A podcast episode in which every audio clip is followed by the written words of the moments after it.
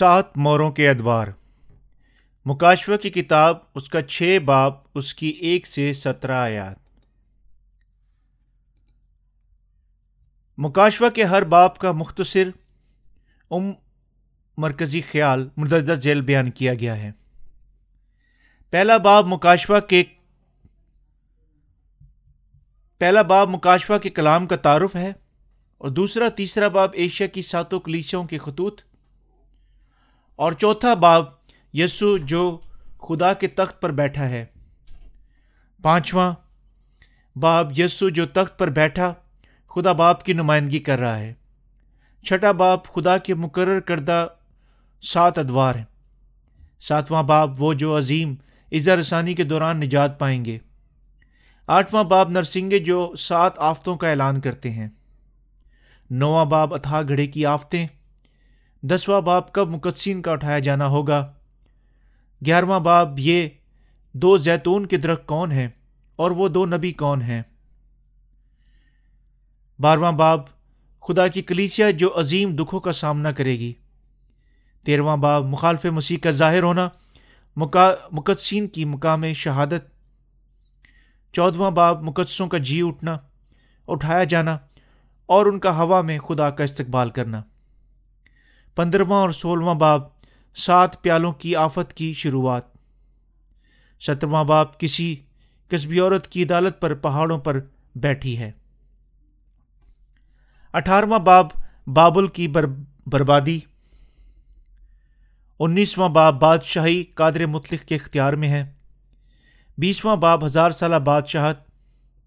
اکیسواں باب، آسمان سے مقدس شہر۔ بائیسواں باب، نیا آسمان اور نئی زمین جہاں پانی، زندگی کا پانی بہتا ہے۔ مکاشفہ کے کلام کے پہلے باب سے لے کر آخ، ہر باب اپنے آپ میں ایک خاص مقصد رکھتا ہے۔ جب بھید کھل جاتے ہیں تو یہ تمام ابواب پہلے سے لے کر آخر ابواب تک آپس میں جڑ جاتے ہیں۔ بالکل رومیوں کے خط کی طرح جہاں پہلا باب تعارفی، دوسرا باب میں خدا کا کلام یہودیوں کے لیے اور تیسرا باب میں غیر قوموں کے لیے کلام ہوتا ہے۔ بالکل اسی طرح سے مکاشفہ کی کتاب بھی ہر باب میں خاص مقصد کو لے کر آگے بڑھتی ہے۔ اسی وجہ سے میں مکاشفہ کی مکمل بنیادی کلام کی وضاحت کر رہا ہوں، کیونکہ بہت سارے لوگوں نے مکاشفہ کے کلام کے مختلف مفروضات سے وضاحت کی ہے۔ اگر آپ ان مفروضات کی روشنی میں کلام، مکاشفہ کا کلام پڑھتے ہیں تو آپ بہت سنجیدہ غلطیوں کو کرنے سے بچ نہیں سکیں گے۔ کیونکہ کتاب مقدس میں خدا کے لوگوں نے رلقدس کی تحریک میں لکھی ہے، جس میں بالکل کسی قسم کی درستگی کی ضرورت نہیں۔ اس کے مقابلے میں دنیا کی کتابوں میں بہت ساری غلطیاں ہوتی ہیں اور جنہیں درستگی کی ضرورت ہوتی ہے۔ علاوہ عرض منصف کتنا ہی عالم یا اچھا لکھنے والا کیوں نہ ہو، لیکن خدا کا کلام کبھی نہیں بدلا گیا ہے۔ حتیٰ کہ اس کو لکھے ہوئے بھی دو ہزار سال گزر چکے ہیں۔ اس کے باوجود بہت سال گزر جانے کے بعد بھی خدا کا کلام بے عیب ہے۔ اس لیے کہ اسے خدا کے خادموں نے تحریر کیا تھا، جن کے دل رلقدس کی تحریک سے معمور تھے۔ کیونکہ جو خدا ہم سے کہنا چاہتا ہے، وہ کتاب مقدس میں پوشیدہ کیا گیا ہے۔ ہم میں سے بہت سارے کتاب مقدس کی سچائیوں سے نا واقف ہیں، لیکن تخلیق کے شروع سے ہی ایک بار بھی اسے بدلا نہیں گیا۔ کیونکہ ابھی ابھی بھی ایسے بہت سے لوگ ہیں جو خدا کے کلام اور اس کے منصوبے کی ناقص سمجھ رکھتے ہیں۔ یہ لوگ صحیفوں کی ترجمانی اپنے ذہنوں کے مطابق کرتے ہیں، جو اس کی پرستش نہیں کرتے ہیں اور نہ ہی اس کے کلام کے مطابق ایمان رکھتے ہیں۔ خدا ہر کسی پر اپنے بھیدوں کو ظاہر نہیں کرتا ہے، جو صرف جسم میں ان کا نام کو پکارتے ہیں۔ تاکہ اپنی خواہشوں کو پورا کر سکیں۔ ان میں سچائی کو کبھی نہیں پائیں گے۔ وہ لوگ جن میں گناہ ہیں، دوسرے لفظوں میں مکاشفہ کے کلام کو کبھی نہیں سمجھ سکتے۔ علاوہ اور جتنی بھی وہ کوشش کر لیں، کیونکہ یہ ان کے کلام کو نہ سمجھنے کی نا اہلیت کی وجہ سے ہے۔ جس کے پاس وہ تمام قسم کی غلطیوں کو کرتے ہیں۔ کچھ تو آخر کار بے معنی قیامت کے فریب کے تصورات پر ہی ایمان لاتے ہیں۔ اور وہ پڑھتے ہیں کہ ان کے، اس کے بعد یسو مسیح کے دوسرے آمد کا اعلان کرتے ہیں کہ اس کا وقت آ پہنچا ہے۔ جس کے باعث، جبکہ دوسرے اس دوران اپنے ذہنی وہموں کے مطابق صحیفوں کو سمجھنے میں تمام قسم کی غلطیاں کرتے رہتے ہیں۔ ان کی نمائندگی کرنے والے ہمارے درمیان ہیں جنہیں ہم جانتے ہیں۔ وہ ابراہیم کے پتر اور لوئس بکوف جو ہزار سالہ بادشاہت ہو چکی ہے۔ کہ نظریات کی وکالت کرتے ہیں۔ ان کے ساتھ سی آئی اسکوفیلڈ جس نے مقصین کے پہلے اٹھائے جانے کا نظریہ پیش کیا تھا۔ لیکن ان مفروجات کی وکالت کرنے والے ماہرین کی تعلیمہ میں تمام قسم کی غلطیاں موجود ہیں جو محض اپنے خیالات کی بنیاد پر پیش کی گئی ہیں۔ سب سے پہلے ہزار سالہ بادشاہت کا دور شروع ہو چکا ہے کہ تعلیم کا وکالت کرنے والا بنیاد پرست لوگ یہ ثابت کرتے ہیں کہ کوئی علیحدہ سے ہزار سالہ بادشاہت نہیں ہے۔ اس کی بجائے یہ بادشاہت اس زمین پر رہنے والے مقصین کے دلوں میں ہوتی ہے۔ ہزار سالہ بادشاہت کا دور شروع ہو چکا ہے کہ نظریہ مستقبل کی ہزار سالہ بادشاہت کے قائم ہونے سے انکار کرتا ہے۔ یہ مفروضہ ہزار سالہ بادشاہت کی ترجمانی محض علامتی کرتا ہے۔ وہ بتاتے ہیں کہ مقدسین اس دور میں یسو کی دوسری آمدسانی تک مقدسین زمین پر زندہ رہیں گے۔ اسے وہ ہزار سالہ بادشاہت کہتے ہیں۔ اس طرح سے یہ ان کے ترجمہ ترجمہ کے مطابق ہزار سالہ دور شروع ہو چکا ہے۔ بغیر عظیم ثانی کا سامنا کیے ہزار سالہ بادشاہت مقدسین کے دلوں میں حقیقی طور پر جاری رہے گی، جو ایک بہت سنگین غلطی ہے۔ حتیٰ کہ پوری دنیا میں ہزار سالہ دور سے زیادہ اسکوفیلڈ کا پہلے اظہار ثانی کے اٹھائے جانے کا نظریہ پھیلا ہوا ہے۔ لیکن اس مقدار مقدر کے عقیدے کو ماننے سے ہم آخر کار خدا کے منصوبے کو باطل کر دیتے ہیں۔ خدا نے سات ادوار کو ترتیب اپنی اس کائنات کو بنانے سے پیشتر دیا ہوا ہے۔ جس طرح سے وقت گزر جاتا ہے، خدا اپنے منصوبے کے مطابق تمام باتوں کو پورا کر رہا ہے۔ لیکن جیسے مکاشفہ باب چھ میں بیان کیا گیا ہے، جب لوگ جو خدا کے منصوبے کو رد کرتے ہیں۔ وہ پہلے اظہار ثانی کے اٹھائے جانے کے غلط نظریے کو پیش کر کے بحث کرتے ہیں کہ نئی پیدائش کا تجربہ رکھنے والے غیر قوموں سے لوگ عظیم اظہار ثانی کے درمیان سے پہلے ہی اٹھائے جائیں گے۔ کچھ اسرائیل کے لوگ سات سالہ عظیم اظہار ثانی کے دوران دورانیہ میں نجات یافتہ ہوں گے۔ اس طرح سے یہ نظریے اب علم الہیت کا حصہ بن چکا ہے، جس کے باعث بہت سارے لوگ بڑی پریشانی میں مبتلا ہو گئے ہیں۔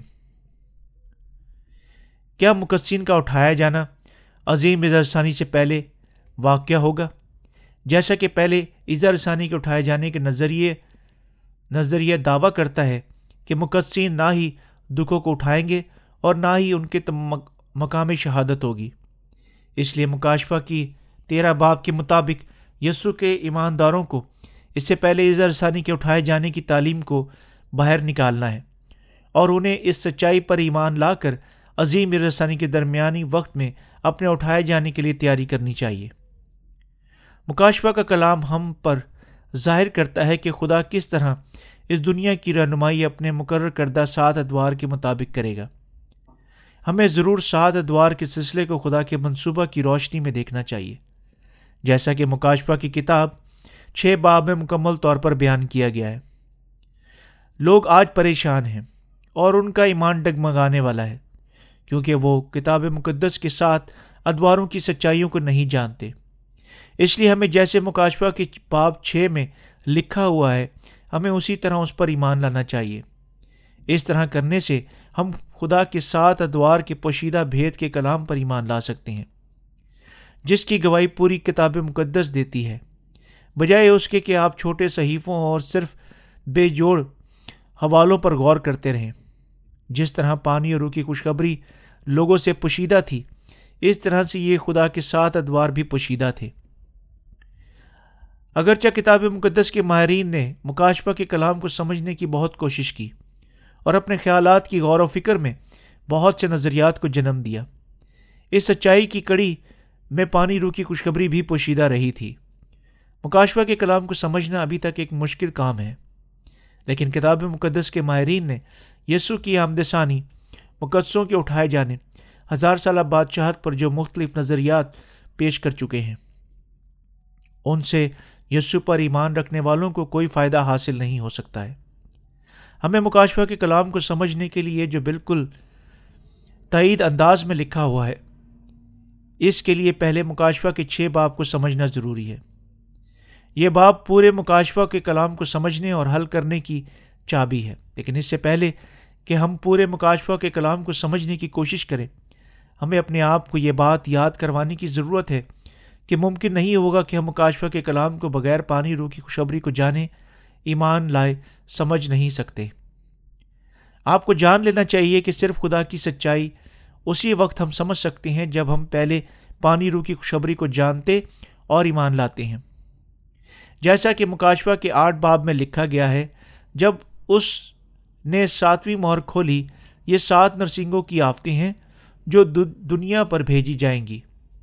یہ واقعات ہمیں چوتھے ادوار کے دورانیہ میں ہوتے ہوئے نظر آئیں گے، جیسا کہ مکاشفہ چھ باب میں زرد گھوڑے کا دور ہے۔ اس لیے اگر ہم پہلے خدا کے مقرر کردہ سات ادوار کو نہیں سمجھتے، تو ہم سات نرسنگوں کی آفات کو بھی نہیں سمجھ پائیں گے۔ مکاشفہ کے کلام کو مکمل طور پر سمجھنے کے لیے ہمیں پہلے پانی روح کی خوشخبری کو سمجھنا اور اس پر ایمان لانا چاہیے، جسے خدا نے ہمیں بخشا ہے۔ خدا کا کلام مکاشفہ چھ باب میں خدا کا تیار کردہ ایک مکمل منصوبہ کا نقشہ پیش کرتا ہے، جو اس نے برین و انسان کی تخلیق کے شروع سے بنا رکھا ہے۔ خدا نے برین و انسان کی ابتدا اور انتہا مختلف سات ادوار میں تقسیم کی ہوئی ہے۔ یہ کچھ یوں ہے کہ پہلے سفید گھوڑے کا دور ہے دوسرا لال گھوڑے کا دور ہے، تیسرا کالے گھوڑے کا دور ہے، چوتھا زرد گھوڑے کا دور ہے۔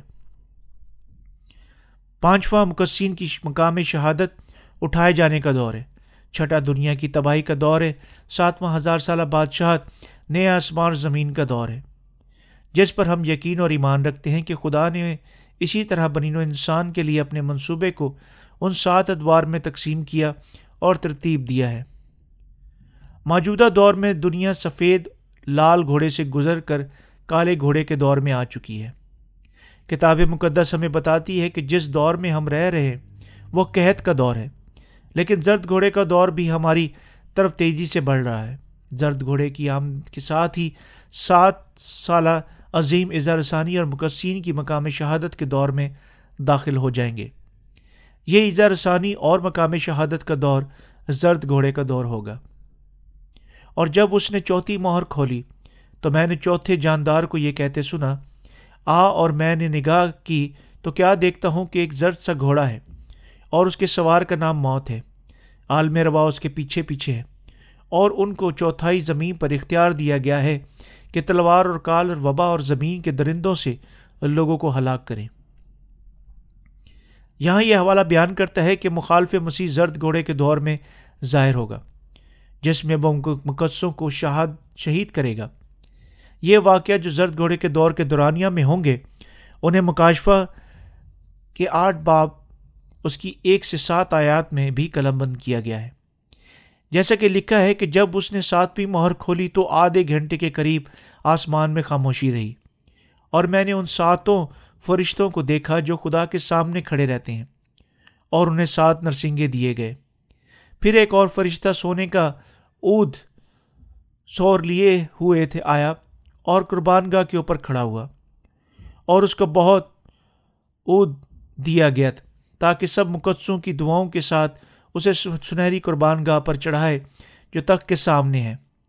اور اس اود کا دھواں فرشتہ کے ہاتھ سے مقدسوں کی دعاؤں کے ساتھ خدا کے سامنے پہنچ گیا اور فرشتہ نے اود سور کو لے کر اس میں قربان گاہ کی آگ بھری اور زمین پر ڈال دی اور گرجیں اور آوازیں اور بجلیاں پیدا ہوئیں اور بہنچال آیا اور وہ ساتوں فرشتے جن کے پاس وہ سات نرسنگے تھے، پھونکنے کو تیار ہوئے اور جب پہلے نے نرسنگا پھونکا تو خون ملے ہوئے اولے اور آگ پیدا ہوئی اور زمین پر ڈالی گئی اور تہائی زمین جل گئی اور تہائی درخت جل گئے اور تمام ہری گھاس بھی جل گئی۔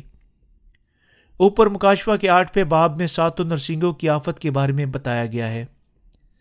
یہ تفصیلی دہرائی زرد گھوڑے کی سچائیوں کی ہے، جسے مکاشفہ چھ باب میں بھی قلم بند کیا گیا ہے۔ اس کلام میں مخالف مسیح کے ظاہر ہونے کے بارے میں اور سات نرسنگوں اور سات پیالوں کی آفت جو زرد گھوڑے کے دور کے دورانیہ میں آئیں گی، تفصیلی بیان قلم بند کیا گیا ہے۔ دوسری طرف چودہ اور پندرہویں ابواب میں ہمیں بتاتے ہیں کہ یسو مسیح خدا کے منصوبے کے مطابق پوری دنیا کی ہر چیز پر بادشاہی کرے گا۔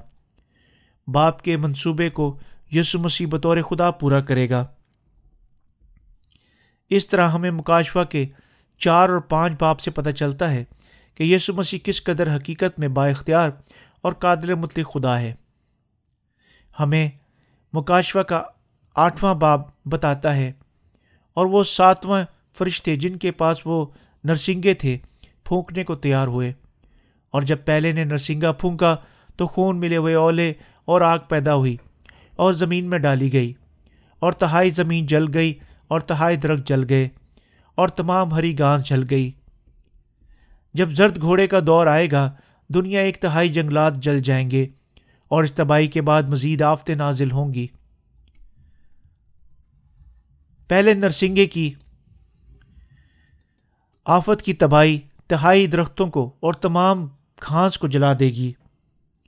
اور جب یہ آفت زمین پر بھیجی جائے گی تو باقی ماندہ جنگلات بھی اس تہائی دنیا میں جلی ہوئی آگ کے اٹھتے ہوئی دھوئیں سے تباہ ہو جائیں گے۔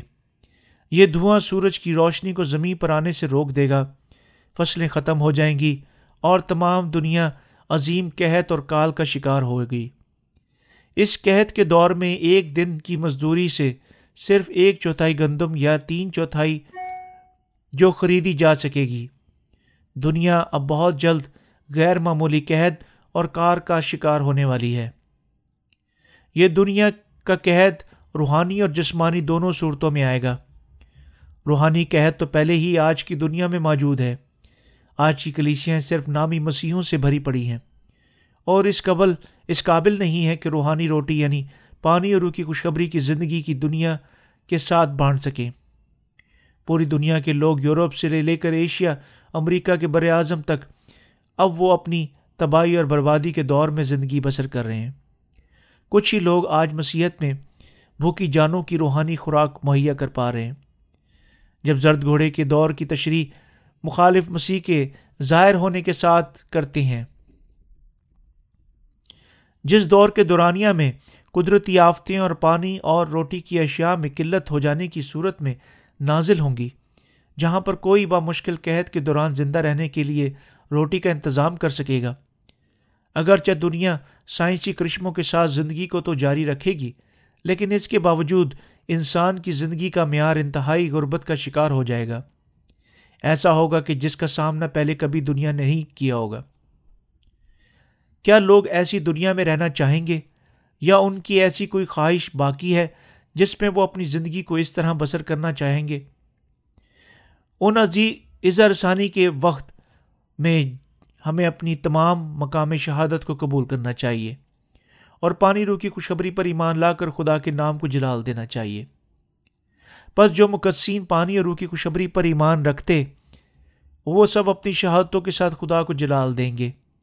اور خدا اس کے بدلے میں انہیں آسمان پر اٹھا لے جائے گا، جو اپنے ایمان کے بچاؤ کی خاطر شہید ہوں گے، اور انہیں برہ کی شادی کی ضیافت میں بلائے گا۔ پال رسول کہتا ہے کہ ہم خدا کی بادشاہی کے خادم ہیں۔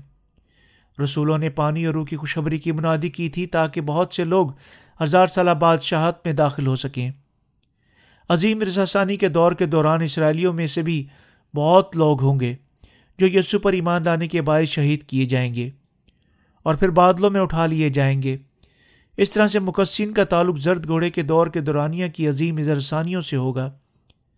جب عظیم ثانی آئیں گی، ہر کوئی اس دنیا میں کسی ایسے شخص کو ڈھونڈے گا جو اس تباہ شدہ بدحال دنیا میں امن کو لا سکے۔ وہ خواہش کریں گے کہ کوئی اس کی قدرتی تبدیلیوں اور بربادیوں کے مسائل کو حر کر سکے۔ اور جو ان کے لاتعد سیاسی اور معاشی اور مذہبی مسائل کو حل کر سکتا ہو، جن کا انہیں سامنا ہے۔ اس طرح سے مخالف مسیح اپنے آپ کو ظاہر کرے گا۔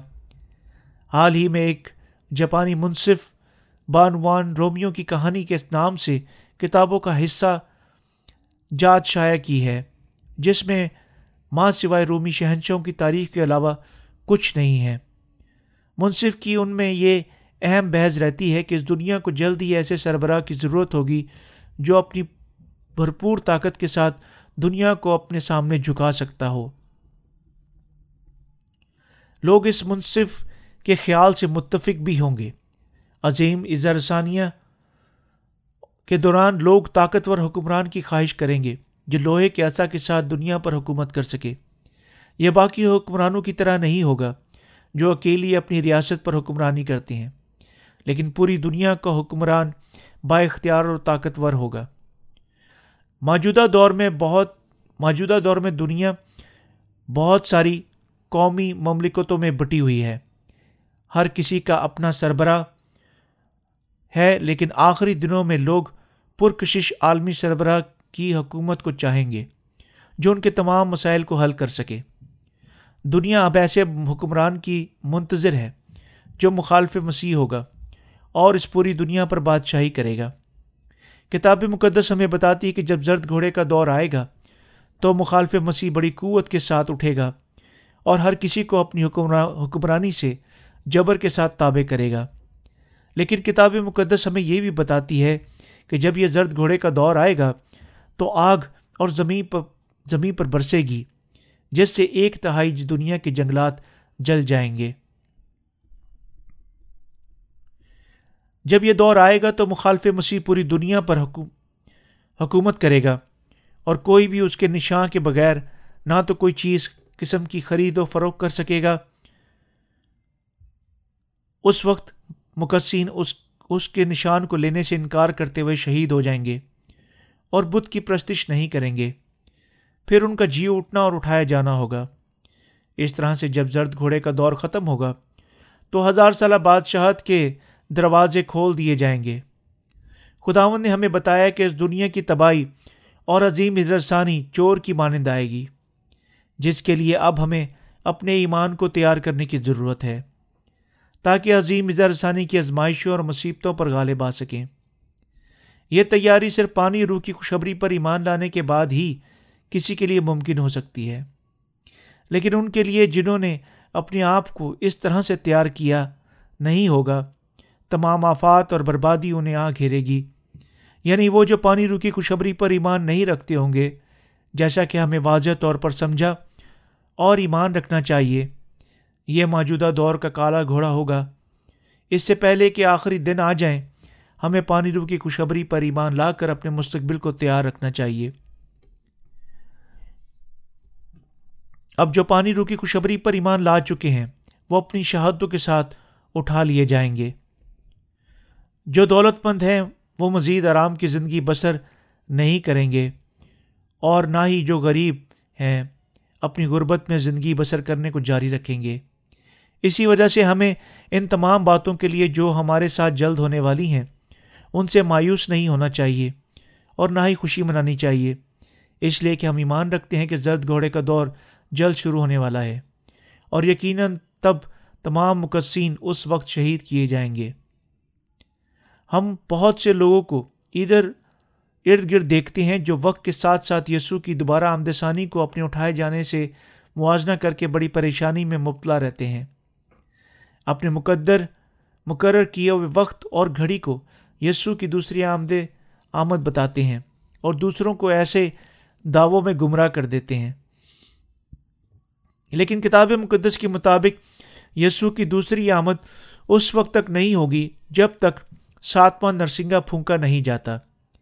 اس لیے ہمیں ضرور کتاب مقدس کو سمجھنے کے لیے غلط اداد و شمار کبھی نہیں کرنے چاہیے۔ اور اپنی طرف سے خداوند کی آمد ثانی کے لیے تاریخ اور وقت مقرر نہیں کرنا چاہیے۔ ہمیں ان سے بھی اختلاف رائے کرنے کی ضرورت ہے جو یسوع کی آمد ثانی کی تاریخ اپنے رویا یا خواب میں دیکھتے ہیں۔ ان کے خواب محض خواب سے زیادہ اور کچھ نہیں۔ لیکن کیونکہ خداوند کے کلام کے ذریعے ہمیں بتایا گیا ہے کہ کب مقدسین کے اٹھائے جانے کا صحیح وقت ہوگا، جس پر ہمیں ایمان لانا چاہیے۔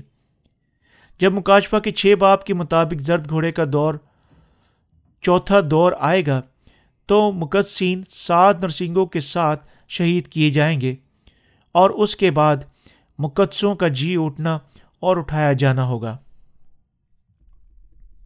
ہمارے لیے یہ جاننا بہت ضروری ہے کہ اب ہم خدا کے مقرر کردہ سات ادوار میں سے تیسرے دور میں زندگی بسر کر رہے ہیں۔ ہمیں جان لینا چاہیے کہ یہ موجودہ دور کالے گھوڑے کا دور ہے۔ ان تمام، ان باتوں کو جان لینے سے ہم اب پانی روکی خوشخبری کا بیج بو سکتے ہیں۔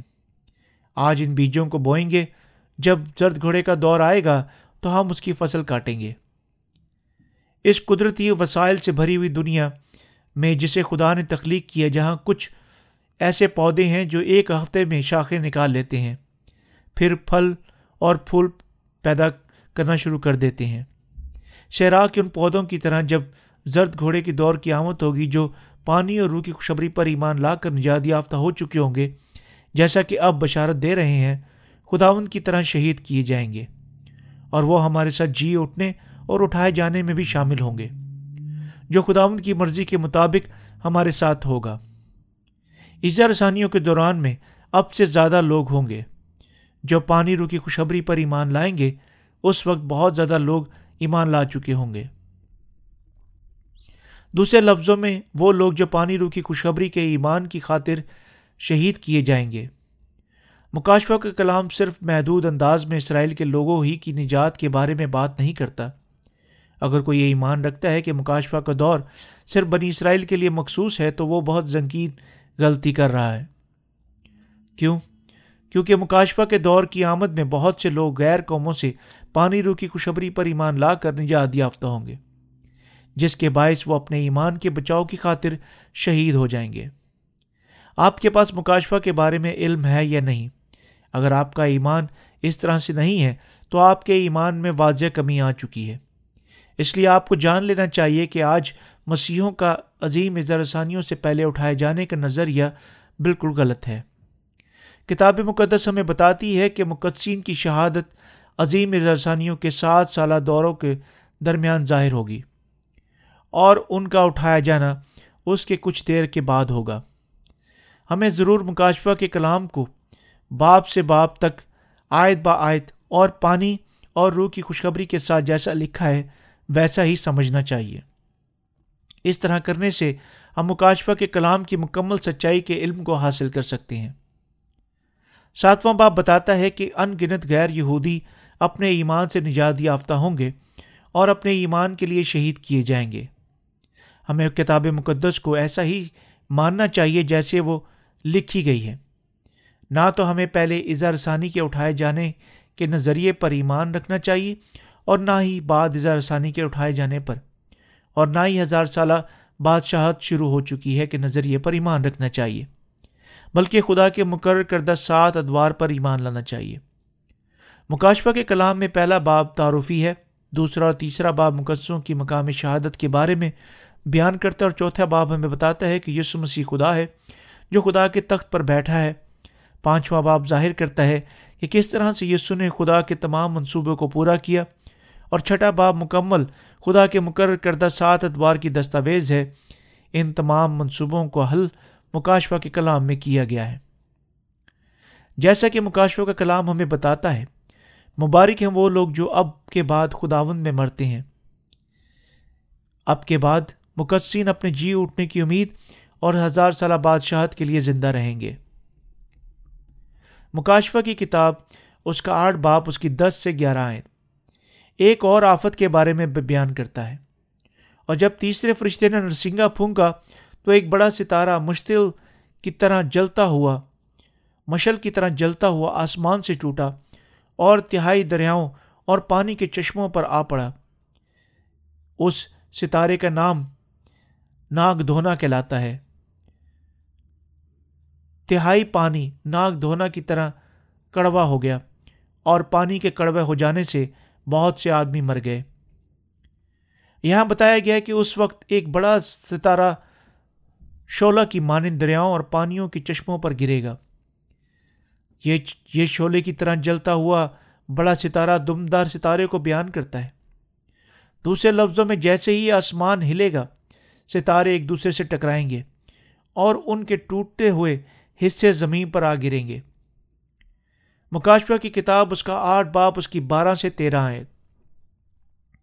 ایک دوسری آفت کو جاری رکھتا ہے اور جب چوتھے فرض فرشتہ نے نرسنگا پھونکا تو تہائی سورج، چاند اور تہائی ستاروں پر صدمہ پہنچا۔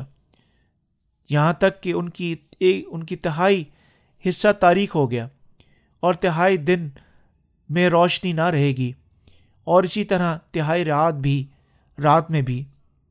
یہ حوالہ میں بتاتا ہے کہ تہائی دنیا تاریخ ہو جائے گی یعنی دن رات میں تبدیل ہو جائیں گے۔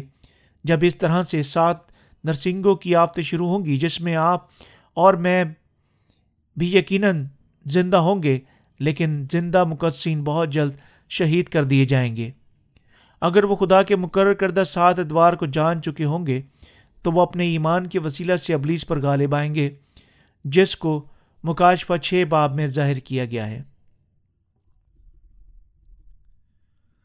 تو پھر آپ کو موجودہ دور کے بارے میں بھی واضح علم ہونا چاہیے کہ کس ایمان کو آپ کو ضرورت ہے۔ آپ کو کیا کرنا چاہیے؟